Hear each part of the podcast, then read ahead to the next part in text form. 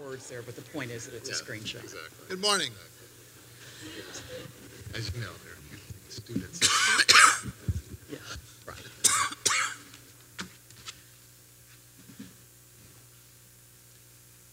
Good morning and welcome to the uh, second session of the Jefferson Symposium on Free Speech on Campus, sponsored by the Thomas Jefferson Center for the Protection of Free Expression, and also sponsored by our local chapters of the American Constitution Society and the Federalist Society. Uh, our topic this morning, we have two panels. The topic for the first panel is free speech in the modern university, although it seems to me it might better be called the view from the front office. Uh, we have a law school dean and two university presidents. Uh, I'd like to say that I, I do not envy their responsibility. Academic leaders, if they're good, are are concerned with strategic planning and, and visionary ideals of the future, but such efforts are often crashed and sidelined by unpredictable and sometimes bizarre local events that arouse passions and monopolize attention. Of course, a leader must be prepared to deal with the unexpected, but how one is prepared to deal with the unexpected seems to me not at all clear. Uh, consider, for example, the fate of a university president. She's sitting right down there. Uh, after an adjunct faculty member, uh, in this case, uh, Mister Douglas Muir, pops off about Black Lives Matter. According to the Daily Progress, Mister Muir posted a comment on Facebook after a Black Lives Matter event held downtown in Charlotte, saying Black Lives Matter is the biggest racist, misspelled, organization, misspelled, since the Klan, misspelled. Um, are you kidding me? Uh, disgusting. And the reaction on campus was um, not welcoming. Now, quite apart from the, from the questions of, I'd hesitate to say literacy, it might be a problem of typos, but uh, quite apart from the question of bad typing, the question of how one deals with such expressions of sentiments, or if one deals with them as a university official, must keep administrators up at night. And both the frequency and the difficulty of responding to situations of that sort is made much worse, it seems to me, by the world of digital communication. Electronic communication is instantaneous, and it greatly facilitates thoughtless statements. The virtue of delay, which people of my generation grew up with, if you drafted a letter, you then had to do something before you actually sent it off. And I know in my case, I ditched a good number, probably uh, not enough. But the mediation of that delay is, is gone. Now, I don't know Mister Muir, but I can find it easy to imagine that it, at least the tone of his message might have been different if it had not gone out on the fly. And today, all of our messages go out on the fly with a consequent rise in the temperature and a falling off of restraint. And the social media have created an, both a means of unfiltered and instantaneous communication and a fast-moving and unpredictable environment of reaction. And in that world, the place of a senior academic administrator has become a hot seat. To tell us how to confront such questions, we have uh, three guests. I'm going to start with um, uh, Terry Sullivan to my far right. She is my boss, or I should say one of my bosses, at the University of Virginia. Terry became the eighth president of the university in two thousand ten. She has a long career in academic administration. Immediately before coming to us, she was the provost of the University of Michigan. Before that, she built a national reputation as a sociologist, mostly in the field of labor demography, but also has done very prominent work in consumer bankruptcy. And I think that connection led to something I learned only last night, which is that she had an appointment as a professor of law at the University of Texas. Uh, Terry, it's a particular uh, pleasure to welcome you here. Another academic leader who has opined on these issues is Jeffrey Herbst, now the president and C E O of the Newseum. That's an interactive uh, museum of journalism in Washington, and it's allied with the Museum Institute, which is its outreach arm, And these organizations uh, promote and defend free expression. They have a very elaborate parentage, which in terms of the financing, which reads like a who's who of great American publishers, including the John S. and James L. Knight Foundation, the Knight newspapers, the Annenberg Foundation, the New York Times, Bloomberg, Comcast, and Hearst.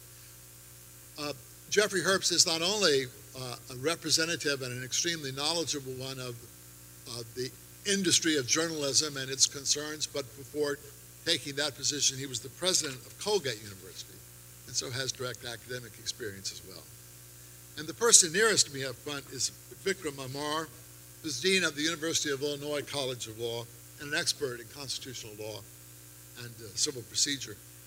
We recruited Vic for this symposium because he's published on issues very closely related to what we're talking about here today, including academic freedom, and also on interesting free speech issues, including the boundaries of free speech in campus protest. Vic knows more than most of us, at least he knows more than people of my generation, about free speech in the world of digital communication. He publishes a biweekly column on justicia dot com, which leads him to comment frequently on issues before the public. And of course, now he bears academic leadership responsibilities as a dean. Our thanks to all of these distinguished guests. President Sullivan. Thank you.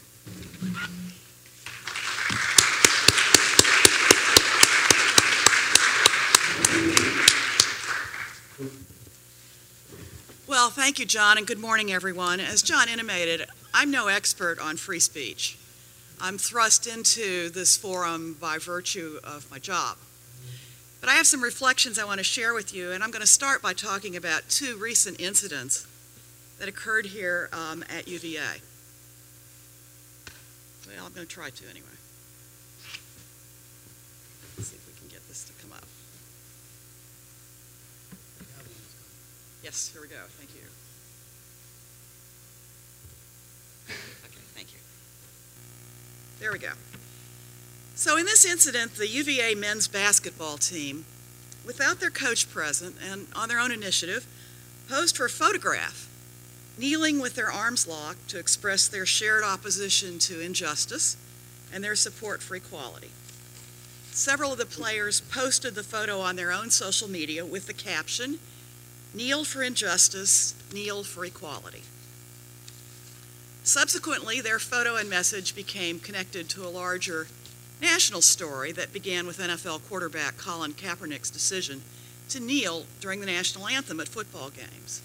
Several professional and college athletes followed his lead, protesting the national anthem in various ways across the country. U V A's basketball players were neither protesting the national anthem, and in fact, they weren't even wearing their U V A uniforms in the photo. As you can see, they dressed in dark clothing. They didn't organize this kneel-down moment during a game. The flag wasn't present, the national anthem wasn't being played. But in spite of these distinctions, many people connected their photo to the Kaepernick mo- movement. So following negative responses to the photo, U V A's head basketball coach issued a statement saying, "Our guys realize there are a lot of issues going on in our country. I support their desire to promote peace and equality." Of course, the players have a right to free speech, but U V A was attacked for failing to discipline them and for standing up for their right to speak freely. Now, in the second incident, which occurred last week and what you just heard about, we were attacked for the opposite reason. A Douglas Muir, a U V A lecturer who teaches in two of our schools, posted a comment on Facebook calling the Black Lives Movement racist and comparing the movement to the Ku Klux Klan. Students and other members of the community expressed outrage at Muir's statement. Our provost and the deans of the two schools in which Muir teaches issued statements. Their statements supported the principle of free speech, but expressed disagreement with Muir's statement and argued his opinions did not express the views of the university. In this incident, U V A was attacked for failing to protect Muir's right to free speech. And we were falsely accused of two things: forcing him out of his job, when in fact he voluntarily took leave, and forcing him to apologize. He did issue a lengthy statement of apology, But we didn't make him do it. We didn't dictate it. We didn't see it until he issued it. So these two incidents are symptomatic of a well-established narrative about higher education. And the narrative is that universities support free speech only when it's convenient to do so, that we support free speech when the opinions expressed agree with ours, but that we suppress free speech if the opinions expressed are inconsistent with our own beliefs. And even when we behave differently from this narrative, so we did not fire Mister Muir, the phrase voluntarily was always placed in snigger quotes by the media in recounting his leave. One of the symposium sessions yesterday was titled Free Speech and Equal Dignity. The session after this one is titled Free Speech versus Hostile Environment. These sessions point to a fine line that all of us face. How do we protect and uphold the principles of free speech while upholding civility and discourse? Let's acknowledge that the deteriorating political debate in our country and the divisive tenor of the discourse in the political campaigns contribute to our difficulties. Malice and vitriol have become the lingua franca for some people in America this fall. So what do we learn about these issues? I think one of the best solutions is to continue talking about them, to have a sustained open dialogue about the free speech issues we face, and this symposium is a great example of that. If we keep the dialogue going, then we'll be better prepared to face the free speech incidents and the crises as they arise. I also take six other lessons from these two examples. First, free speech is not costless. In both of these instances, the media firestorm was intense and unexpected.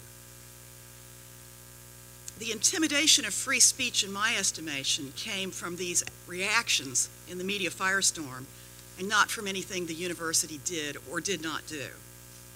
But in both cases, with both the basketball team and with Mister Muir, the ferocity of the backlash was not expected.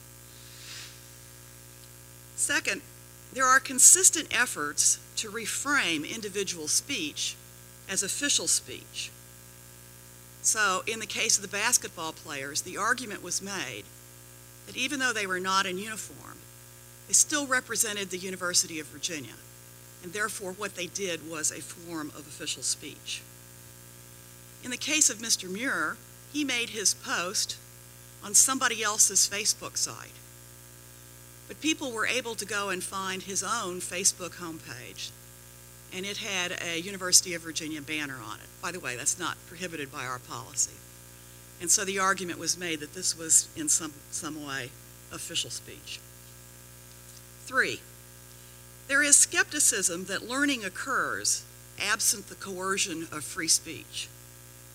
So in the case of the basketball team, they're meeting with members of the Charlottesville Police Department soon, simply to have a dialogue with each other. Again, it's not coerced. It's an opportunity for learning, and I think both sides embrace it. In the case of Mister Muir, he spent a few days intensely studying Black history, including the history of the Ku Klux Klan. He notes this in his long letter of apology. We didn't force him to do that. He did that on his own. It was an example of his trying to learn more about the subject. Fourth, there are strong preconceived narratives about what is happening, whether you define it as oppression or define it as political correctness. And all fact situations get distorted to fit that narrative. The basketball players must be anti-police, even though they said they weren't. The university must have acted in a punitive manner towards Mister Muir, even though he didn't. No other motive can be conceived, such as giving a man receiving threats some breathing room before he has to go back in the classroom. Fifth, decapitation is the preferred solution. Take away the basketball scholarships, fire Professor Muir, fire the provost. Someone wrote to the Board of Visitors yesterday, what right does the provost have to speak on academic freedom? And of course, the durable call to fire me. I think these are uncreative non-solutions and antithetical to the purpose of the university. And six, There is a profound skepticism of anyone who professes values. I will say that U V A is unusual among public universities in that we have a set of values that we stand for strongly, and we talk about a lot. You hear us talking about the values of honor, of giving back, of public service, um, and of course the values that were expressed by Thomas Jefferson in the Declaration of Independence. And it's an old theme in the United States to look for hypocrisy in anyone who professes values. It's the basis of a lot of the opus of Nathaniel Hawthorne, for example. So finding hypocrisy lends powerful force to any pre-existing narrative. So that means when anything happens at U V A, there is immediately an effort to look and see if we are not being untrue to our professed values, and if we are not in some way betraying Thomas Jefferson. I will say that the university is not perfect, but I will say that we are still learning and that we are committed to the learning. And I think ultimately that's what Mister Jefferson expected from us. Thanks for your attention.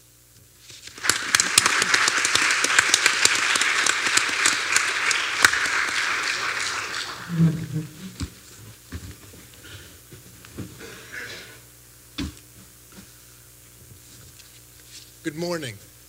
I'd like to first thank the Thomas Jefferson Center uh, for hosting this symposium, which I believe is important and timely. I'd also like to apologize for not being here last night. Fortunately, I had another commitment in New York City and just could not make it down in time. I'm delighted to be here today.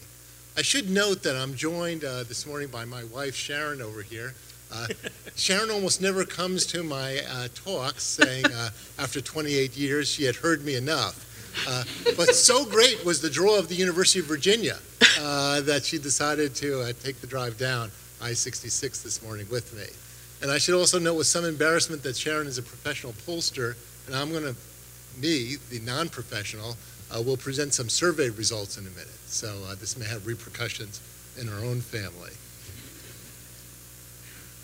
I think uh, the symposium is especially timely because there are some real problems which in universities and in the perception of universities, uh, some of which uh, President Sullivan laid out, I think, eloquently and with great detail.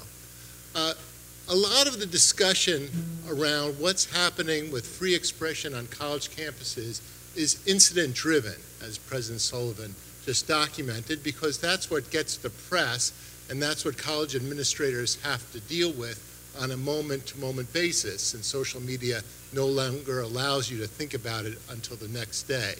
However, there are four thousand colleges and universities in this country, and you can tell almost any story you want if you just draw incidents from particular places or those that bubble up into the news.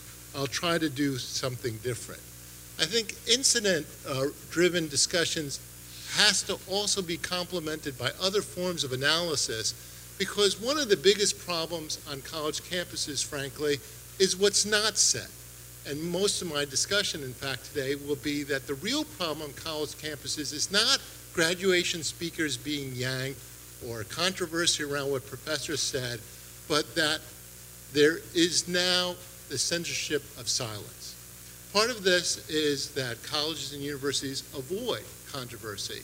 After Ray Kelly, the former commissioner of the New York City Police Department, was booed off the stage at Brown University because he was one of the originators of the stop and frisk policy, I think several hundred colleges and universities across the country said, okay, we're not going to invite Ray Kelly because we don't need that kind of trouble.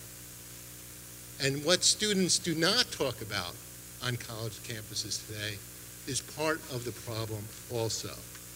I think this is a real risk to universities and a real challenge, because their intellectual foundation is based on the courageous exploration of all points of view to get to greater truths. And I think we're challenged in that right now because of what people are often afraid to say. And finally, I think universities face real reputational risk, as President Sullivan just detailed, because there is a significant perception out there, whether it's deserved or not, that universities and colleges are no longer bastions of free expression. Indeed, there is a significant perception in American society, fair or unfair, uh, that universities and colleges are in many ways the least welcoming to free expression in our society. That is a real problem in terms of future public support for higher education. I'll speak mostly from the Newseum survey of college student attitudes, which we did a few months ago with the Knight Foundation.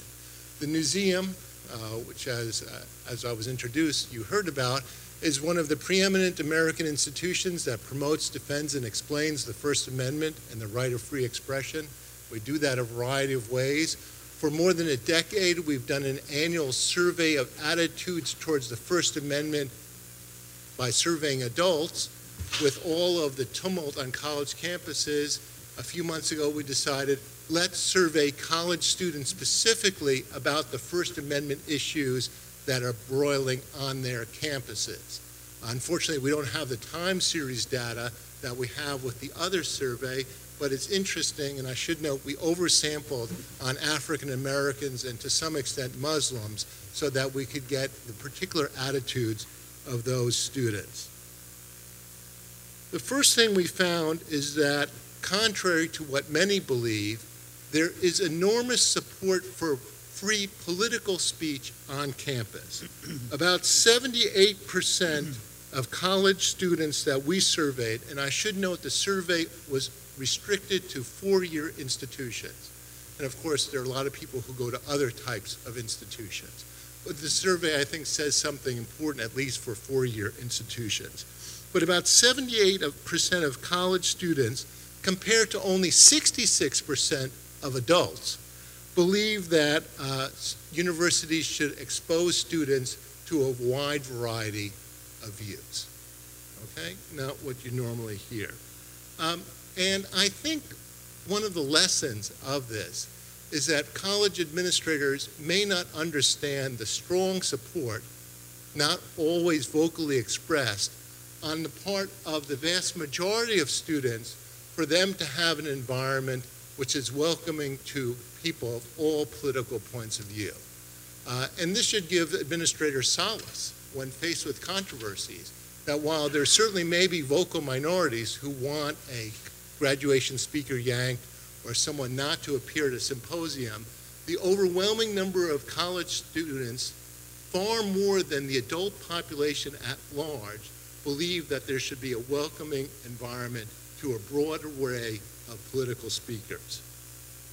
That's not the end of the story, because students differentiate between political speech, outsiders coming in and talking about the great issues of the day, and how they talk to each other and what the, how the First Amendment issues play out on campuses themselves.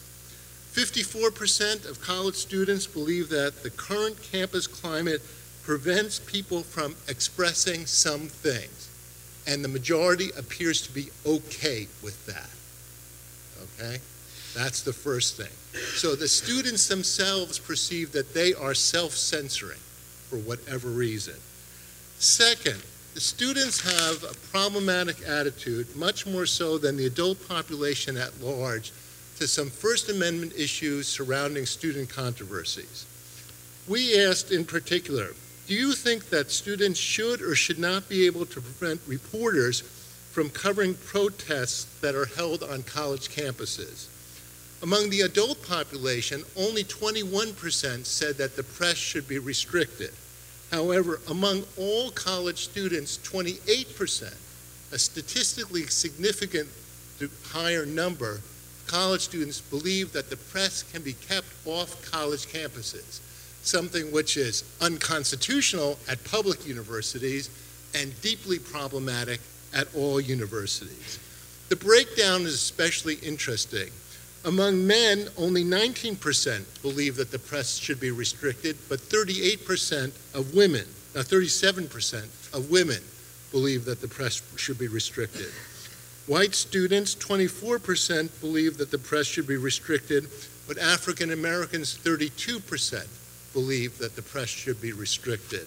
Uh, there's no statistical difference between Democrats, independents, and Republicans. Um, but we also pick up in the other parts of the surveys considerable skepticism among the African American population, who we oversample, so we do believe we can say something statistically significant, deep skepticism, in particular, whether their right to assembly will be honored on college campuses. Why do students believe that the press should be restricted? And I take this as a proxy for their attitudes more generally about conversation among themselves. They don't believe the press will always be fair to the protests.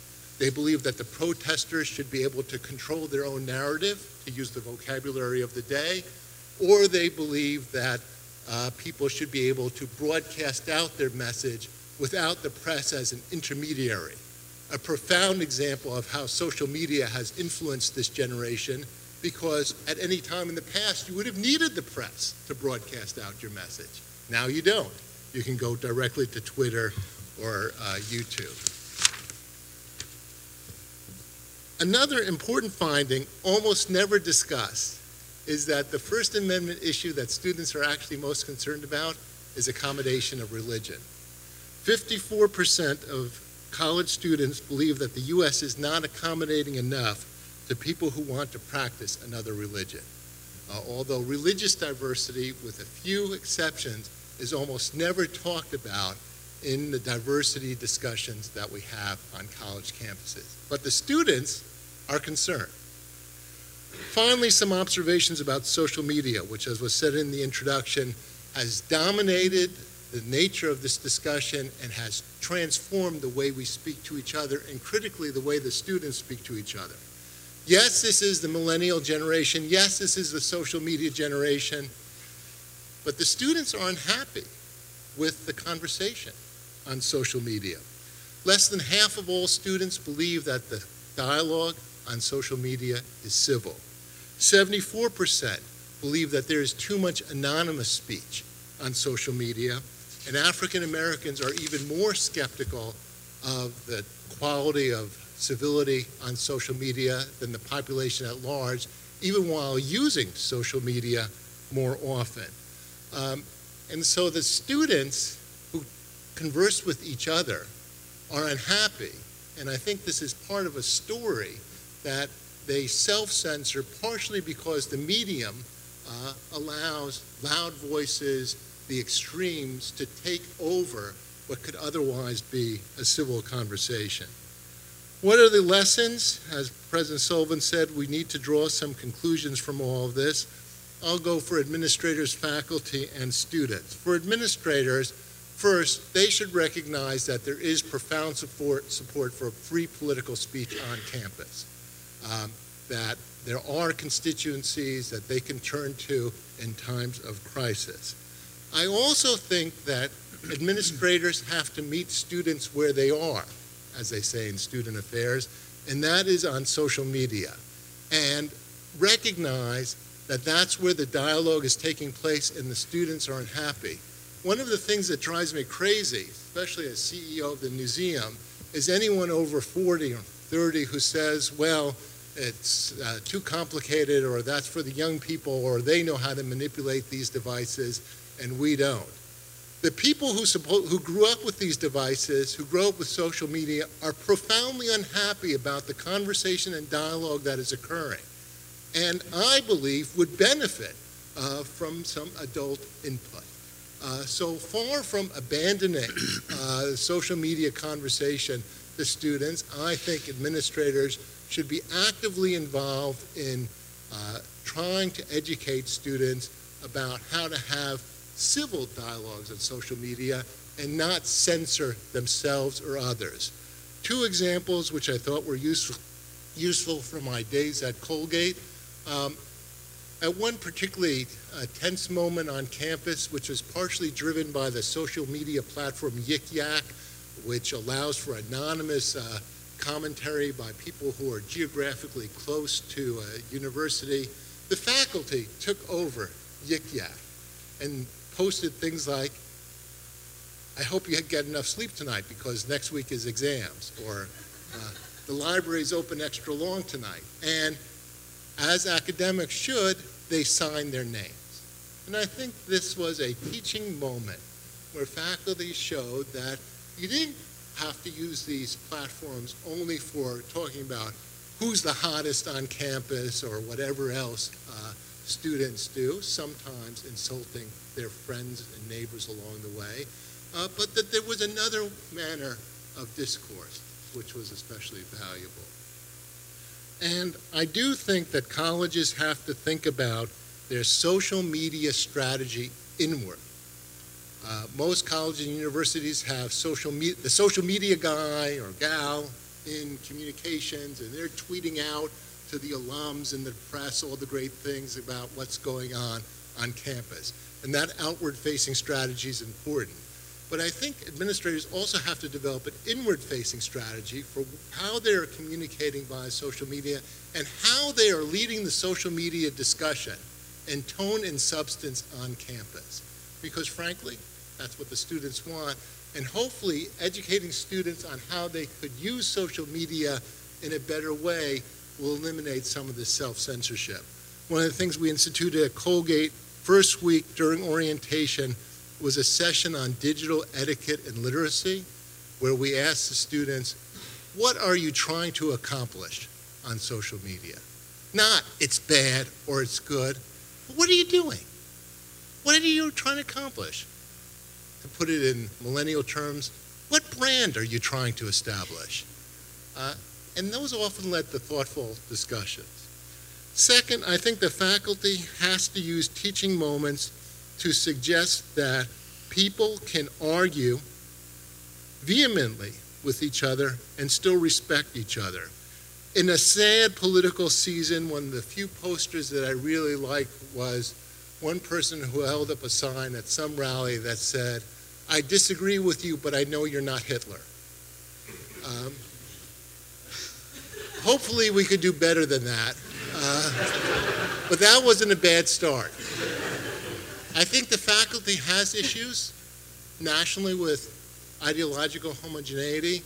We know in terms of registration in political parties, in terms of contributions to political parties, that there's not a diversity of political views on a lot of college campuses. And I'm not going to get into why that is at the moment, but I think it's incumbent on faculty, no matter what their own beliefs, to use teachable moments to show that adults and therefore students can have dialogues where people disagree with each other. Don't paper that over, but say we can still talk to each other. The brightest moment in this sad season, in fact, I thought, was when Senator Bernie Sanders went to Liberty University. Now, Senator Sanders spoke at the very beginning and said, "I know that you disagree with me," among other things, because he identified himself as a strong supporter of abortion rights and of marriage equality. And he said, "Despite the fact that I know you disagree with me on these issues, there are things we can talk about."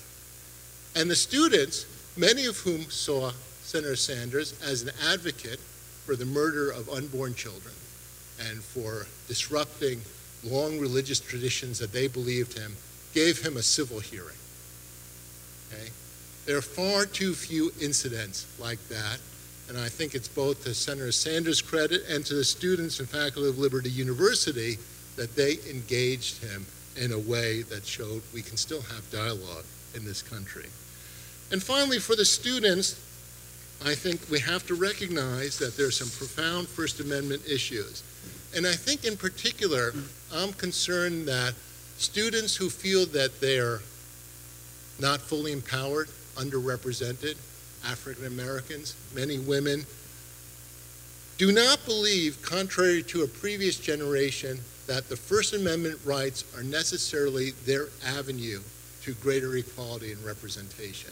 That's a profound shift from, let's say, the Civil Rights Movement, which utilized all five freedoms of the First Amendment uh, to pursue their noble goals.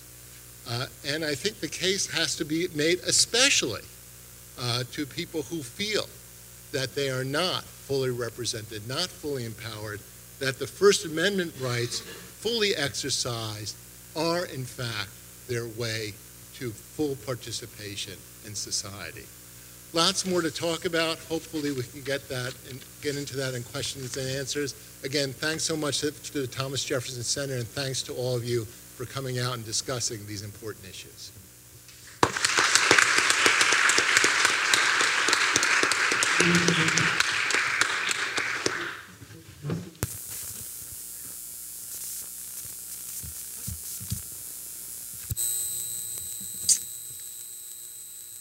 thank uh, you, John and Leslie, uh, and uh, thank you to the Center uh, and the A C S and the Federalist Society for inviting me. It's, it's my pleasure to be here.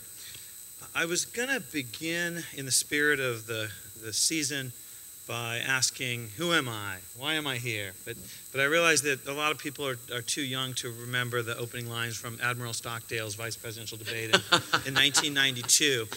But I wasn't actually sure exactly why I was invited to this conference. As, as John mentioned, I'm now a law dean. I've been a, a dean at, at the University of Illinois School of, uh, College of Law for a year. Uh, I'm also a constitutional uh, law professor and, I like to think, scholar. Uh, I'm not a First Amendment specialist like Leslie or Eugene Volokh. Um, I'm more of a First Amendment dabbler.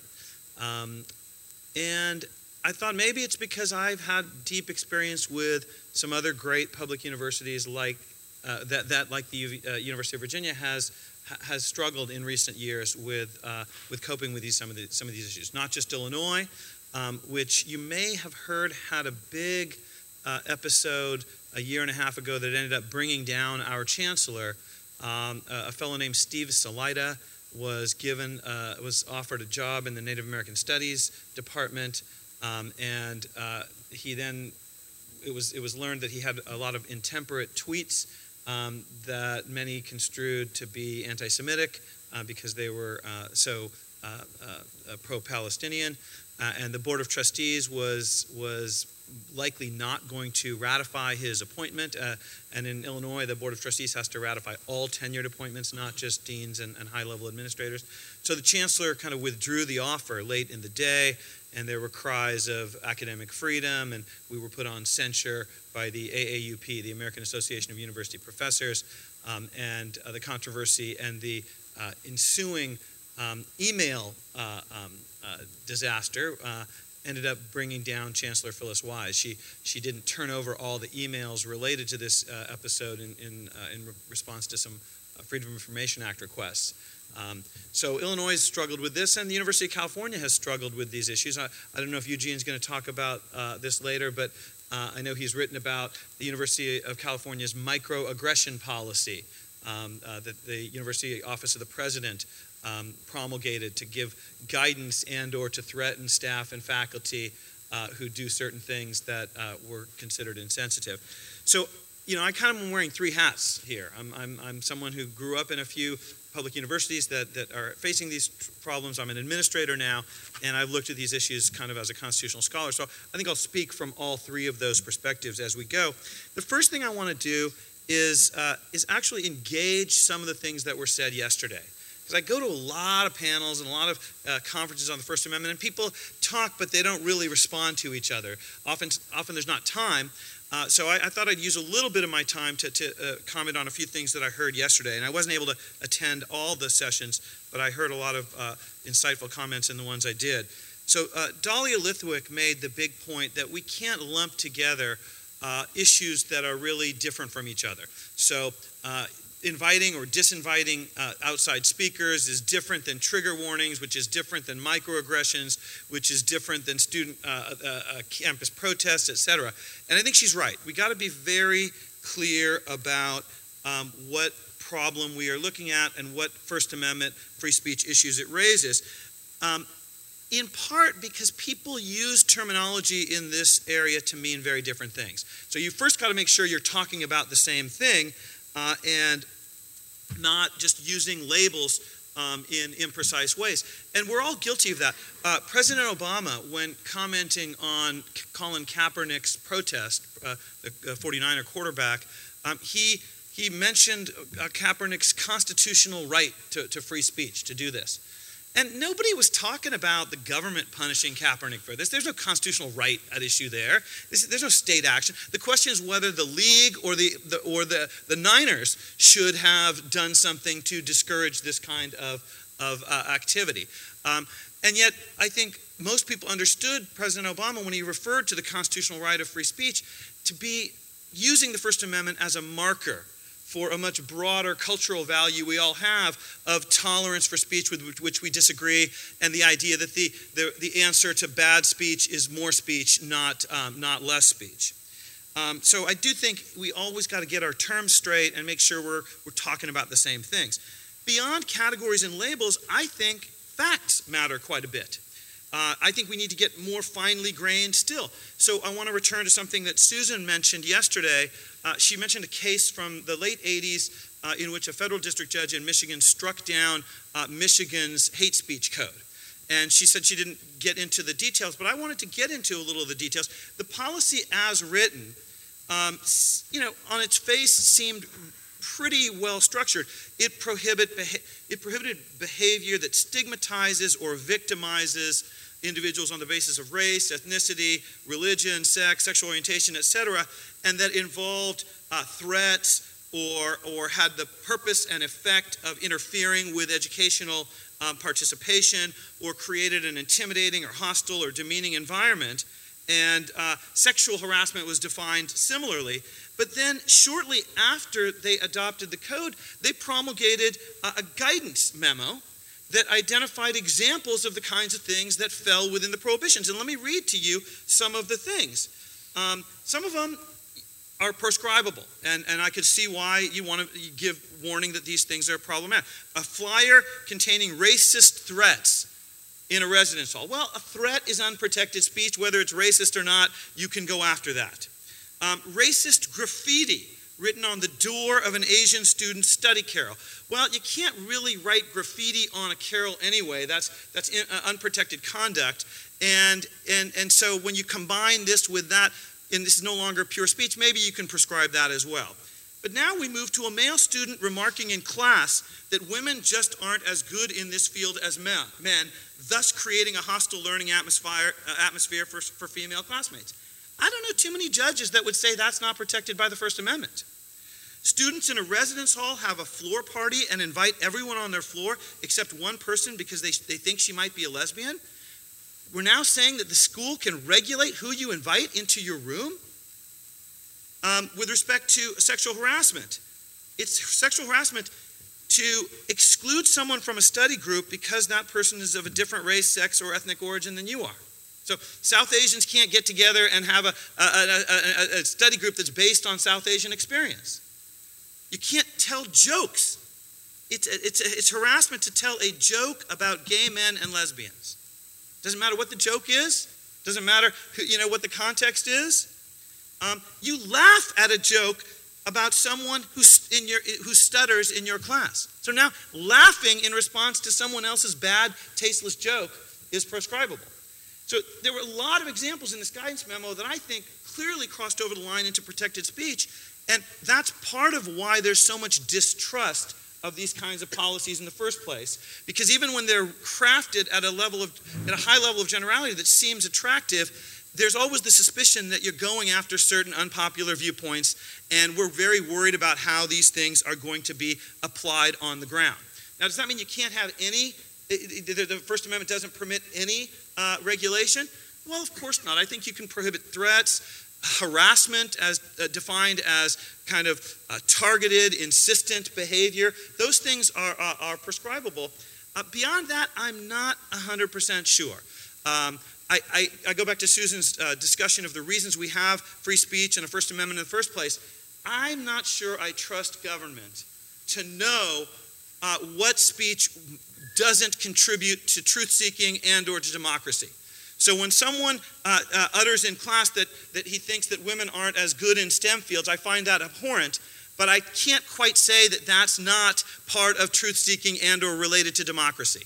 Um, People might disagree, but I'm not comfortable uh, with government drawing those lines uh, uh, easily.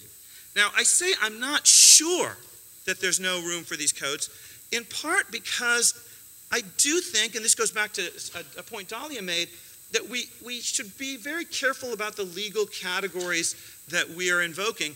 And we talk about all these issues in, in terms of the First Amendment. We might weigh equal, equality as a competing value, but we don't identify equality in the Constitution the way we talk about the First Amendment. We don't say this is a conflict between the First and the Fourteenth Amendment. We say it's a conflict between something in the Constitution, First Amendment, and this abstract idea of equality or dignity, when in fact, all of this stuff is about the Fourteenth Amendment.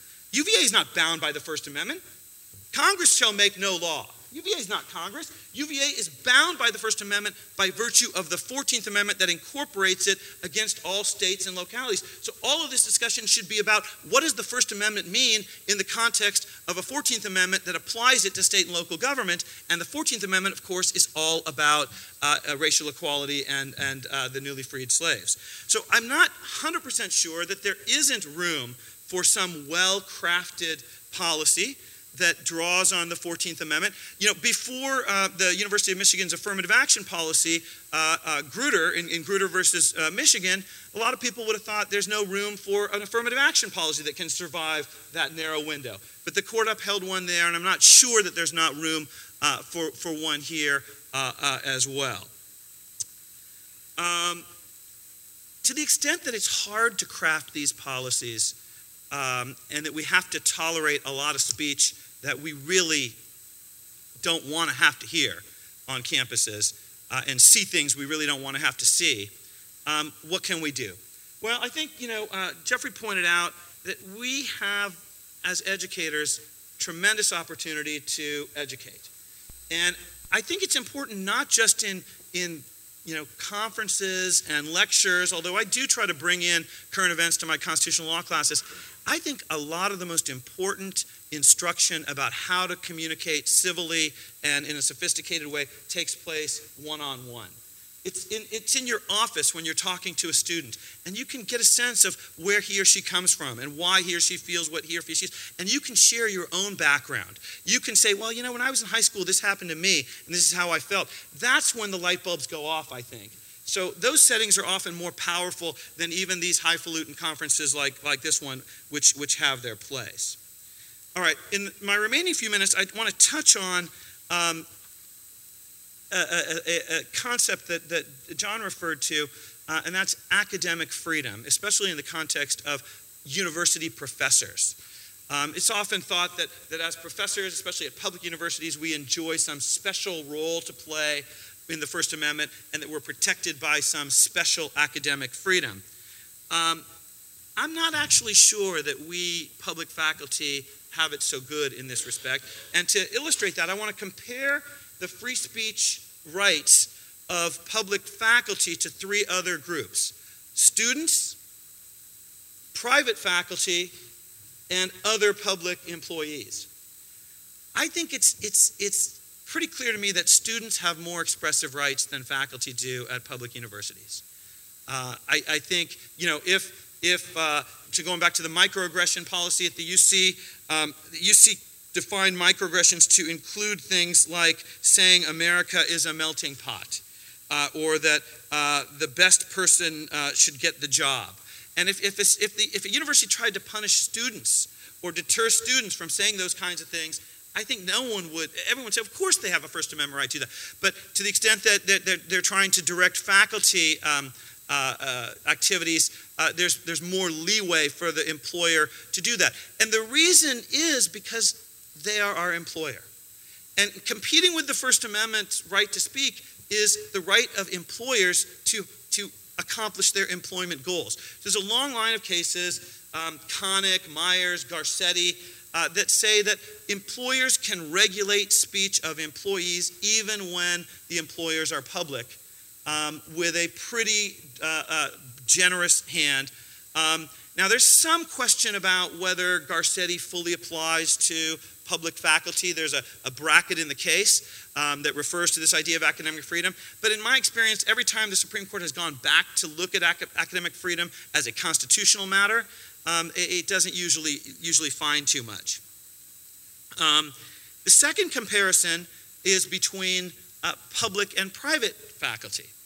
Here too, I think, you know, if you, if you look at what the, the government could do to regulate faculty down the road at Duke, it's far less than what they could do to regulate faculty here at the university. If the, if the legislature of Virginia wants to tell the faculty at U V A what to do, they have a much greater leeway to do so than at a private school. So relative to our private counterparts, we actually have less, even though we work for the government. Um, and then third, and this one is the, the most counterintuitive, I think faculty have fewer expressive rights at public universities than non-faculty employees in a lot of ways. You'd say, well, we're all employees, so shouldn't we at least be on a par with people who, who work in other elements of the university? And I'm not sure, uh, for two reasons. One is there is inherently a content or and viewpoint-based appraisal of people who do scholarly work. It's impossible to assess scholarship without assessing the viewpoint and the subject matter of what's being done. Some scholarship is not valuable because it doesn't talk about important things. And some scholarship is not valuable because it, it takes positions that are not credible given scholarly norms. And so there's the, the faculty are already in, a, in a, an arena where you, the, the, their bosses are having to make these determinations. If I, as a de- I didn't think that the challenge to Obamacare under the Constitution in two thousand twelve, I didn't think it was a very strong constitutional argument.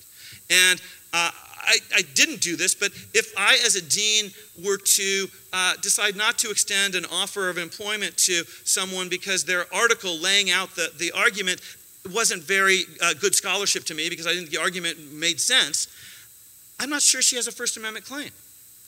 Um, so, you know, so the fact that we are in the idea business opens us up to evaluation based on the content and sometimes the viewpoint of our ideas. That's not true for people who work for the university who are not engaged in, in the ideas. Secondly, and relatedly, what we do as professors is sometimes affected by our off-the-job activities. If a professor is a member of the K K K, she may not be able to do her job in the classroom um, in a way that a groundskeeper could be a member of the K K K and still mow a mean lawn. Um, the reality is we have to engage our students. They have to find us credible. They have to find us accessible. They can't be afraid of us. They can't be uh, turned off by us. And that, too, gives the, the government employer more leeway uh, uh, to regulate us.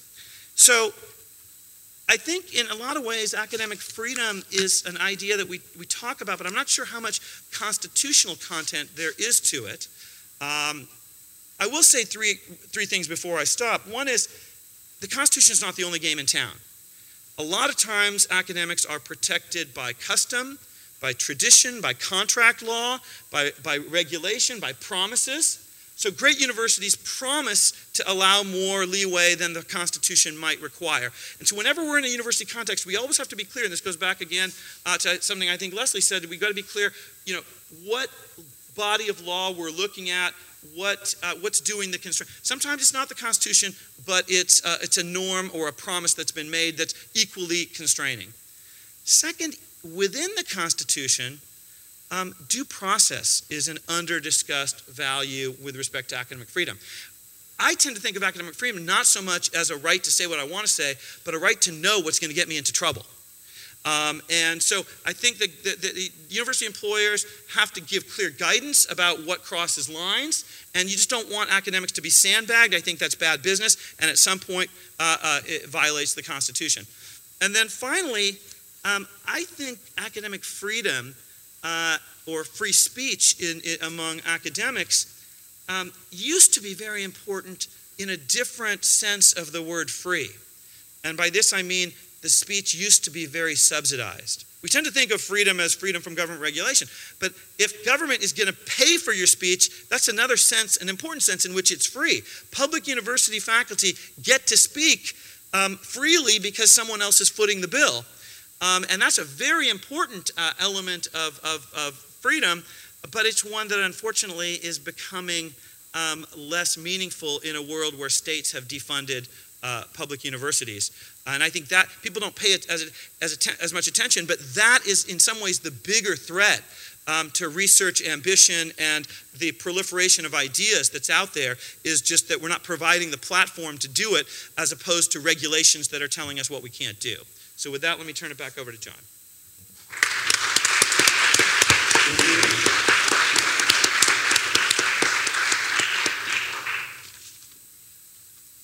Well, I bet everyone here joins me in thanking you for those three interesting, substantive presentations. And we're going to ask for questions from the audience, but let me begin by asking whether any of you wish to respond to remarks of the other.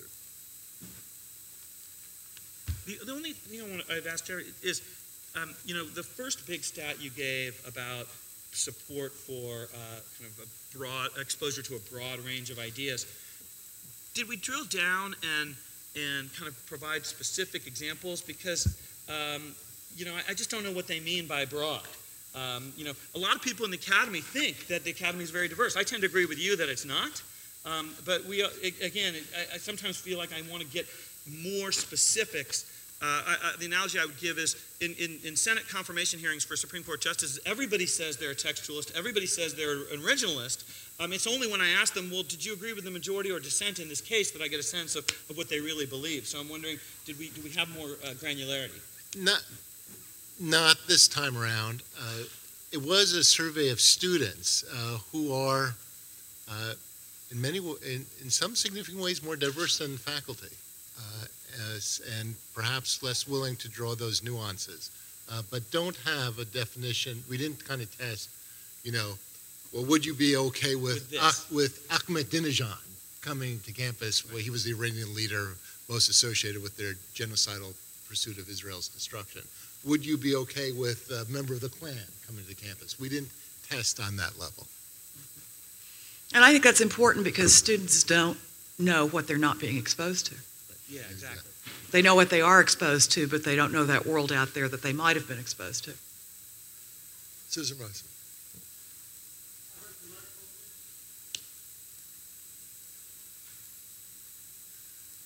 All of our remarks are being recorded for posterity, so we'll ask the speakers to wait till we can get a microphone in your hand. Those were wonderful presentations. Thanks so much. I wanted to ask Jeffrey about another statistic, which was that fifty-four percent students said campus climate prevents them from expressing some things, and that's a good thing. Um, exactly how is that question phrased? Was it prevents them from expressing a political opinion or prevents them from saying anything that they might want, which would include shouting the N-word at a fellow student? It was more, it was not, it didn't differentiate. Yeah. I could, I could struggle and pull out the words, but right. The short answer is it didn't differentiate. Right. So doesn't that seem like a good thing on a college campus?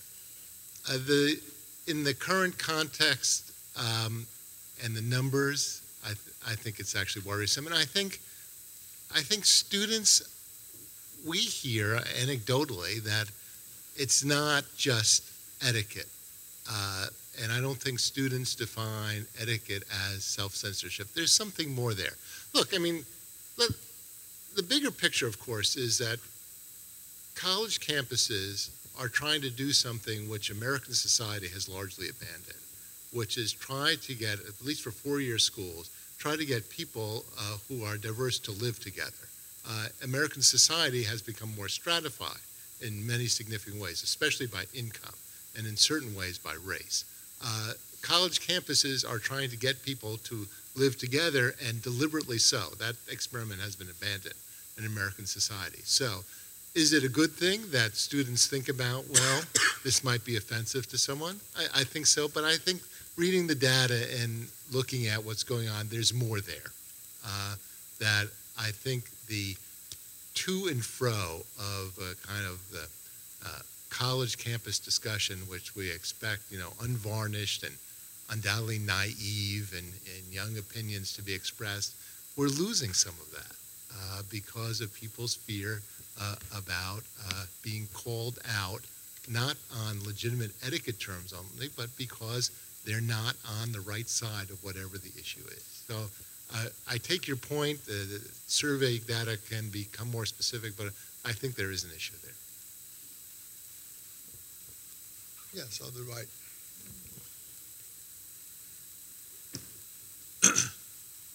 Thank you. Uh, it, it, It seems to me that one reasonable way to describe the events here last week with uh, uh, Doug Muir, the lecture controversy, one reasonable way to describe it is that a U V A lecturer was hounded out of his classroom, at least for a week or so, uh, by a firestorm of criticism of what he said on a, on a social media site, criticism from students and others. Um, now, taking uh, Dean Amar's comments to heart, that doesn't necessarily mean that there was any anything done illegally. It doesn't necessarily mean it's a First Amendment violation. It doesn't even necessarily mean there was any threat to academic freedom in that. But, you know, having said all of that, it seems to me that the saddest thing that's likely to be the legacy of this, depending, of course, on what happens next, are the three statements from university officials about what happened right when it happened. I'm speaking of the statement from the deans of the Darden School and the School of Engineering and the provost. And my, my criticism of what the provost said is not that he spoke about academic freedom, it's what he said about academic freedom. In the context of those three statements, if you read them, the defenses of, quote, free, free speech, academic freedom, First Amendment, the defenses were lip service. The function of those statements, all three of them, was to say that a student being, a, a lecturer being forced to take academic leave is, it did not threaten academic freedom, did not squelch academic freedom, because what he said on the Facebook page was not, quote, consistent with university values and was not appropriate, and from the provost, did not contribute to uh, intellectual discourse and did not contribute to other people's voices. Now, whether there's any legal violation there or not, I'm, you know, I suspect not. But in the in the context of this event, those con those statements from three University of, of Virginia officials were definitely lining up on the side of saying, "Look, nothing untoward happened here. You know, a lecturer was forced out of his classroom by a firestorm of criticism, but you know, we didn't do anything wrong, and there's no threat to academic freedom." That said, even if there was no legal violation of anything. Thank you.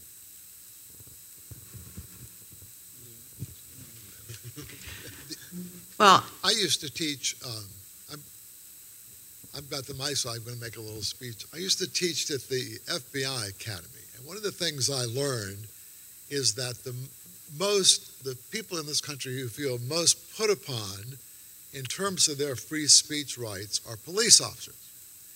And the reason for that is that for most of us, even public employees, there's a relatively sharp line between on the job and off the job. And the private part of one's life is more or less unregulated. For police officers, they have, they are subject to the following argument, which police departments make vigorously, that because a police officer requires the confidence of the community, that anything an officer does away from the job that calls into question his or her ability to deal with minorities or this group or that group, anything that calls into question the community's trust in the officer, therefore becomes fair game for discipline and regulation by the officer.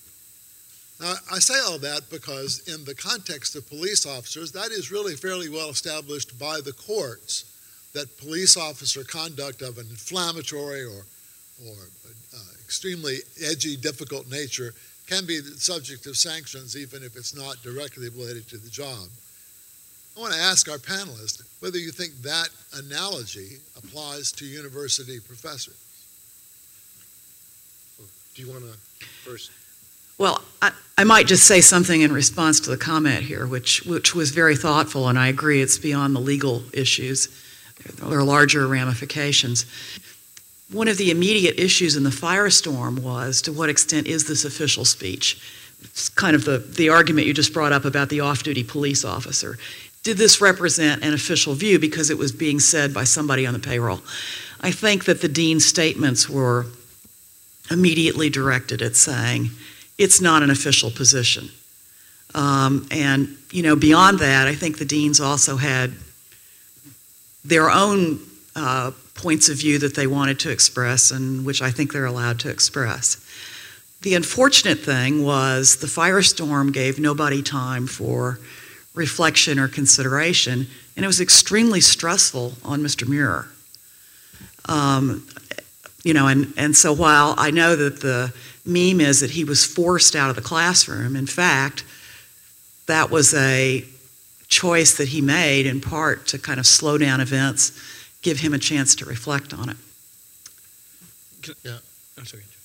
I'll, I'll, I can start on the police. I'll give the political, I'm a political scientist by training, not a lawyer. I'll give the political science view, which is police are differentiated from most even public employees because they are the uh, instruments of legitimate violence of the state. They carry a weapon, oftentimes carry a weapon off duty.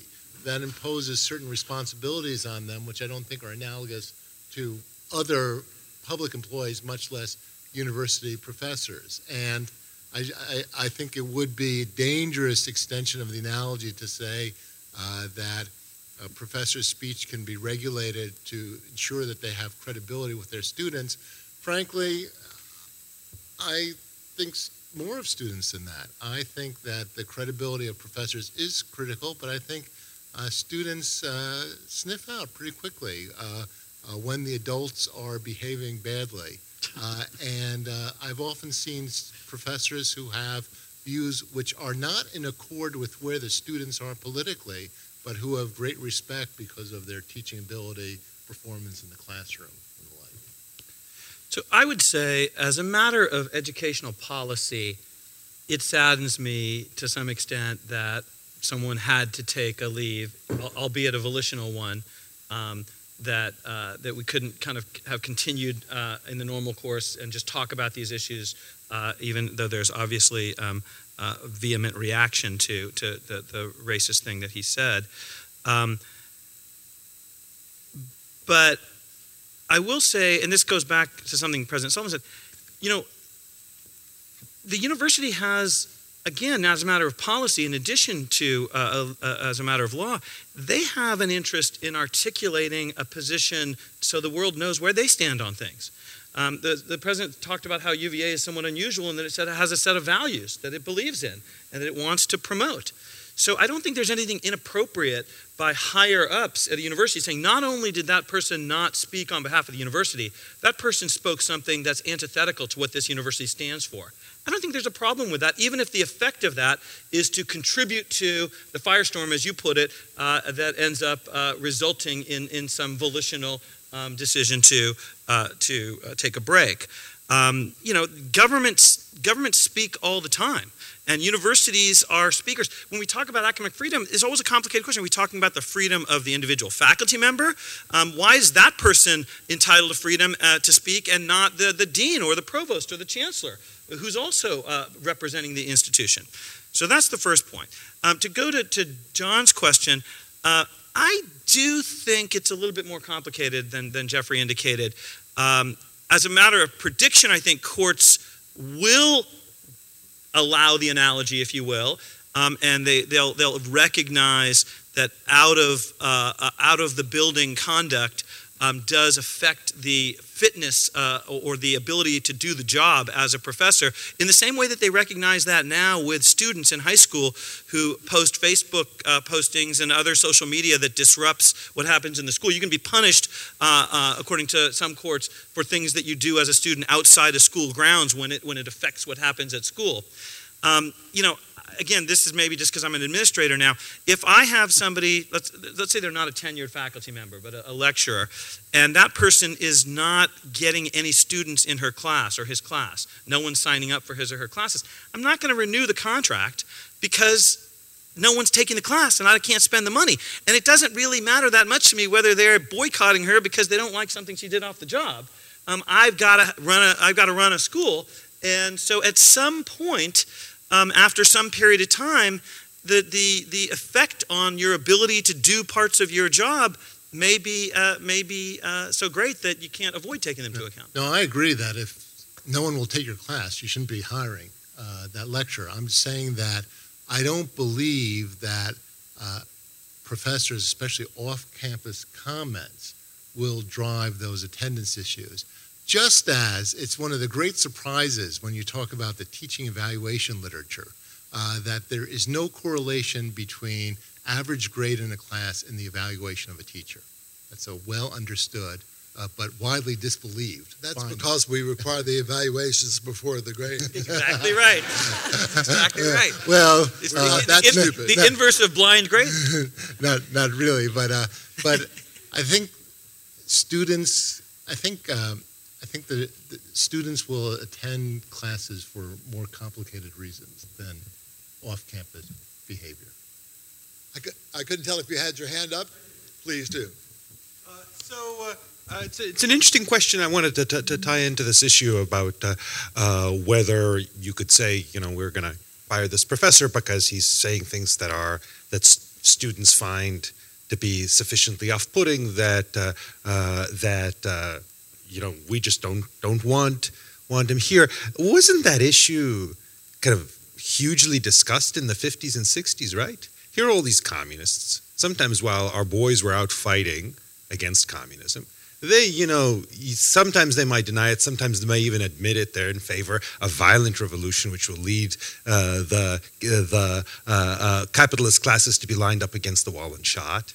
Uh, there were people who were refugees from communism, where my parents, for example, uh, but uh, also Cubans and such, and, and you know, the, many universities uh, said, look, you know, why would we want to have these communists who are, maybe they're not yet uh, running out of students, but independently, you know, I, we feel they lack credibility with our students, or at least some of our students, maybe the veterans in, in class, or just maybe people who believe, strongly believe in America. And here these people are saying all these un-American things. That was a commonplace argument. So the question is, I mean, I suppose one could say, look, yes, if somebody says racist things or anti-Muslim things or whatever else, well, then they lose the confidence of the students. But doesn't that suggest that sort of the people who were saying the same thing about communist professors in the fifties and sixties, that they should be fired, that they were right too? Or, or maybe both were wrong? Well, I would say a few things. First, you know, again, we have to be clear in our in whether we're talking about a constitutional problem or an educational policy problem. And and as, as a matter of educational policy, I would not ever argue in favor of a university uh, um, cutting someone loose uh, lightly for those for those reasons. My recollection of most of the cases in the fifties, and, and you, we can talk about this later, was not one where the university made a case of of unfitness and you can't really do the job because of this. It was more a bald viewpoint-based um, litmus test that the university, the public universities were implying. So I think if you had a track, if you had, it's like a lot of these things. It's like it's like Tinker versus Des Moines. You can't just assume that there is going to be disruption, but if there is disruption, then you may be able to restrain some speech that you otherwise couldn't. Um, but I don't think any of those cases were pers- in the, the procedural posture in which they came up really posed the question that, that you're asking now. Uh, he was wise enough to, to say, well, look, you know, we need to build a factual predicate. So we're not just going to say fire this person because they're uh, because they're a communist. What we're going to do is we're going to have some protests. We're going to, because we we're re- looking ahead at the tea leaves. Uh, we're going to uh, send some messages. Maybe we'll send an anonymous thread or two, uh, and we're going to talk about how a bunch of students now feel uncomfortable and that feel that they're in a hostile environment as relatives of veterans or as patriotic Americans in the classes. Once you do that, then it's okay. I. don't know how I would react to that if I were a judge, but if I were predicting, I would not rule out that kind of reasoning as uh, uh, uh, one on which a court would uphold even a public university's decisions. Well, I apologize uh, if I started us down a rabbit hole. I just wanted I just wanted to note that today there is a, at least a large segment of American society that is subject to regulation on the on the grounds that I outlined, and who present it. Other questions in the back? Yes, sir.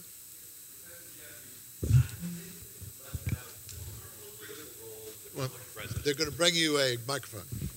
Professor Jeffries, I think you left out one of the most critical roles of the po- college president, and that's public relations. And I think the example of Mister Muir is the perfect one to be discussing that question, because there is something of value in the First Amendment to spontaneous speech. We do not want people to sit around and think about the right answer. We'd like to know what's in their gut. And that's what is reflected by Mister Muir, whose comments, and I think the most, the worst part of his comments, were his ignorance, or claimed ignorance, that he didn't know that the Ku Klux Klan was a violent organization. Just not believable.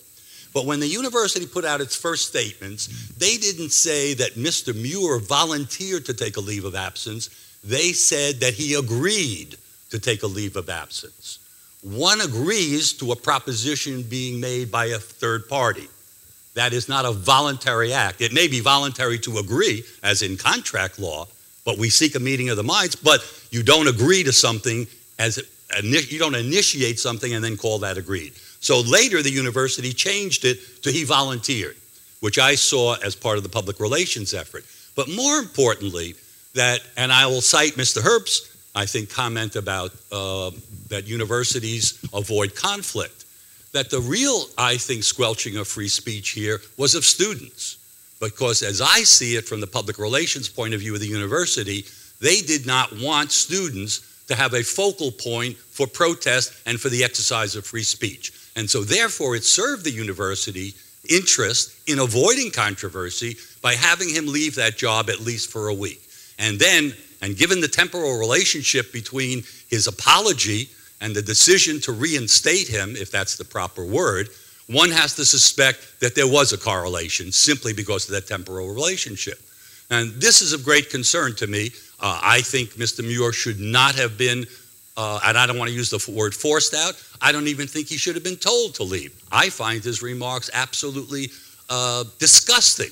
And also one, one another point that I tried to make yesterday, we, that the panelists continually refer, and I, maybe it's an academic question versus, say, the litigator, as I am, to civility. Well, civility means politeness. Civility may also mean respectfulness. But if somebody comes in the room to me and says, I'd like to reinstate slavery, I would like to reinstate a fascist state, I have no reason to be respectful of that person. And I have no reason to be nice to that person or polite to that person. And we can have a vigorous public debates without niceness and without politeness dictating the terms under which we have that debate, which also squelches the spontaneity of that debate. Thank you. Dale? Can you bring a mic to...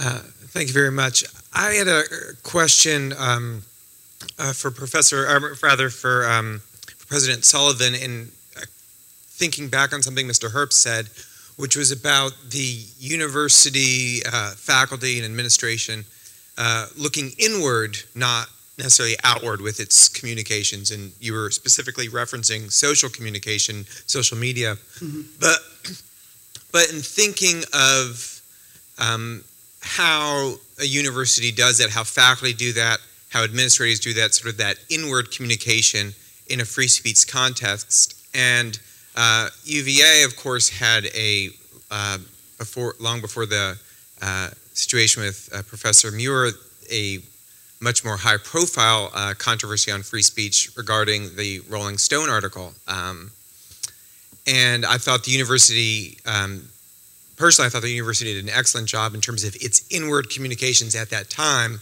Uh, but I, I'm curious what lessons were learned in terms of how to foster a discussion that was uh, pr productive, uh, but also controversial and difficult um, in the midst of that within the university community. Sort of what was the administrator's role, what was the faculty's role in not directing that debate, not trying to squelch that debate, but allow it to, to move forward as it needed to? Sure. Well, I, you know, in the immediate aftermath of the Rolling Stone story, we were... We were managing a couple of things together, and one of my foremost concerns was physical threats to various students. So we had a violent attack on one of the fraternity houses. We had credible information that there was likely to be more such attacks. So one issue we were working with was, we don't want anybody hurt in this. That's, that's not what this is about. That was one of the reasons that I asked the fraternities to suspend just their social activities for two weekends, Thanksgiving weekend, the weekend during exams.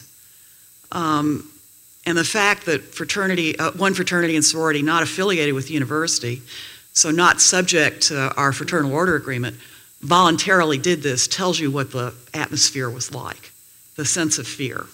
So that was one of the things we were dealing with. The second one was just, what is the truth here? Because what we believed to have been the case here, the information we had, wasn't very much like what was being reported in Rolling Stone. And so, you know, we were questioning, you know, have we misunderstood this situation? You know, how did this happen? And so there was, there was a lot of gathering of people who'd had some relationship to try and figure out who knew what about this case. You may recall that the first, with a, that morning when the Rolling Stone story came out, my first call was to Tim Longo, our chief of police, and I said, "Chief, there's an allegation here of a crime that's been committed in Charlottesville. I hope you will investigate it." Well, one of the reasons I did that was because we had access to information we knew we couldn't make public because of FERPA. But he could make it public in his investigation, and he did. And, you know, one of those facts was that we had taken Jackie to the police within twenty-four hours of the report. And a number of other things like that didn't show up in the Rolling Stone account. So one of the things we were doing was just trying to figure out what was true. Um, and then there was obviously a lot of, you know, fear among the students about, does this mean that women are not safe at the university? Does this mean that the university does not care about how various social groups interact? Uh, you know, what is the university's role versus what's the criminal law? How do we understand Title nine and so on? So it was a matter of pulling together cascading layers of people with information to try and get closer to the truth of the story. It's fair to say it took months. Um, this was a case in which investigative journalism was also very helpful because essentially the story was unwound by another journalistic source. Um, and then subsequently, the Columbia School of Journalism was hired by Rolling Stone to investigate how they had done their journalism. So there were lots of different layers here of trying the fundamental problem, getting the truth. Um, in the end, although, you know, one fraternity suffered, you know, substantial damage to their house, we ended up not having any individuals physically harmed.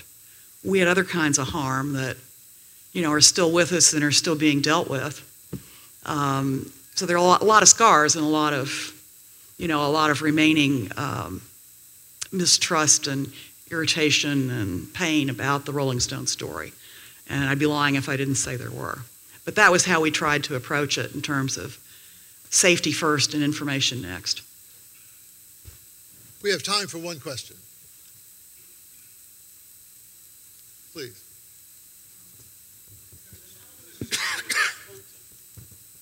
There you go. There's an elephant in the living room on this uh, topic, uh, free speech and academic freedom, and that is the relationship between corporate funding of research and these issues. There have been some several recent discussions on this in the New York Times, one involving a professor from uh, the University of Florida, Gainesville, where he maintained that his statements on topics of his concern to him were entirely independent science, and it came out that there was a connection that he had with corporations and that these were shaping the things that he was saying. And there are several other similar situations like that that have been going on, and they do discredit academia seriously, and I'd like to see if the panel would like to discuss this aspect of the issue. Thank you.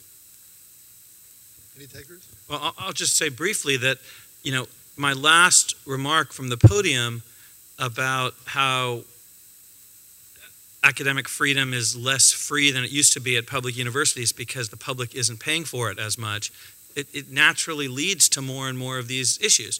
I don't know that, that this raises a constitutional problem. Um, uh, you know, I'm not, I'm not, I don't think that, that public universities are, uh, are constitutionally disempowered from accepting, um, uh, you know, money from from corporations to fund research. But I think that's the, the consequence. I mean, if you if somebody's got to pay for it, either it's going to be tuition dollars or an endowment or state legislative allocations, or it's going to come from somebody else. Yeah, it's right. It's it's it's a potential issue and one that can be solved, I, I think. I mean, I've solicited money from corporations for fundraising, for research. I've solicited money from foreign governments uh, for uh, educational programs on campus. I went to Beijing and uh, made the case for a Confucius Institute at Miami University when I was provost. Uh, and there's been a lot of discussion of those. Uh, I went to Beijing with no illusions uh, that this was anything... that this was in part an exercise of Chinese soft power, but I was also uh, very keen on the opportunity to educate Miami students and high school students in southeast, Southwest Ohio on Chinese language. an opportunity they wouldn't have had otherwise. Uh, we were fully transparent. Uh, according to the Ohio Revised Code, every single piece of correspondence between us and uh, Chinese authorities was available to the public. Uh, or you didn't even have to write a letter. You could just call up and get it. Uh, so I think if there's transparency uh, and uh, if people are honest about where they're getting their funding, which I think is always important, then I think these issues can, can be solved, but they are a potential problem. I do think one of the solutions has been robust research ethics courses, which um, almost all researchers now take on a regular basis, in which issues of um, full disclosure of your sources of funding and so on is absolutely expected. Um, in the medical field, you can't publish without disclosing the sources of funding so that people can judge for themselves whether this might have influenced your view on the data that you eventually put out there. I think that, plus uh, just the general availability of data uh, and the ability for continuing uh, critique in the scientific journals, is one of the things that helps us. I do worry about this the most in the medical field because of the literal life and death ramifications of having, say, a verification of the efficacy of a drug, which in fact is harmful. Uh, and I'll tell you that at least here, these issues are regularly debated and discussed by researchers, certainly in medical school, but also in biomedical engineering and, and other areas. And I think training the next generation of researchers to be sensitive is one of the things we do. On the other hand, I will say that corporate support is very important in some sectors of the university where there is no government support, uh, but where there is still interest in doing research. We convene again in fifteen minutes. Let me sign off by saying how much I admire and appreciate the candor and the thoughtfulness and the pertinence of these remarks. Thank you for your time and for your presentation.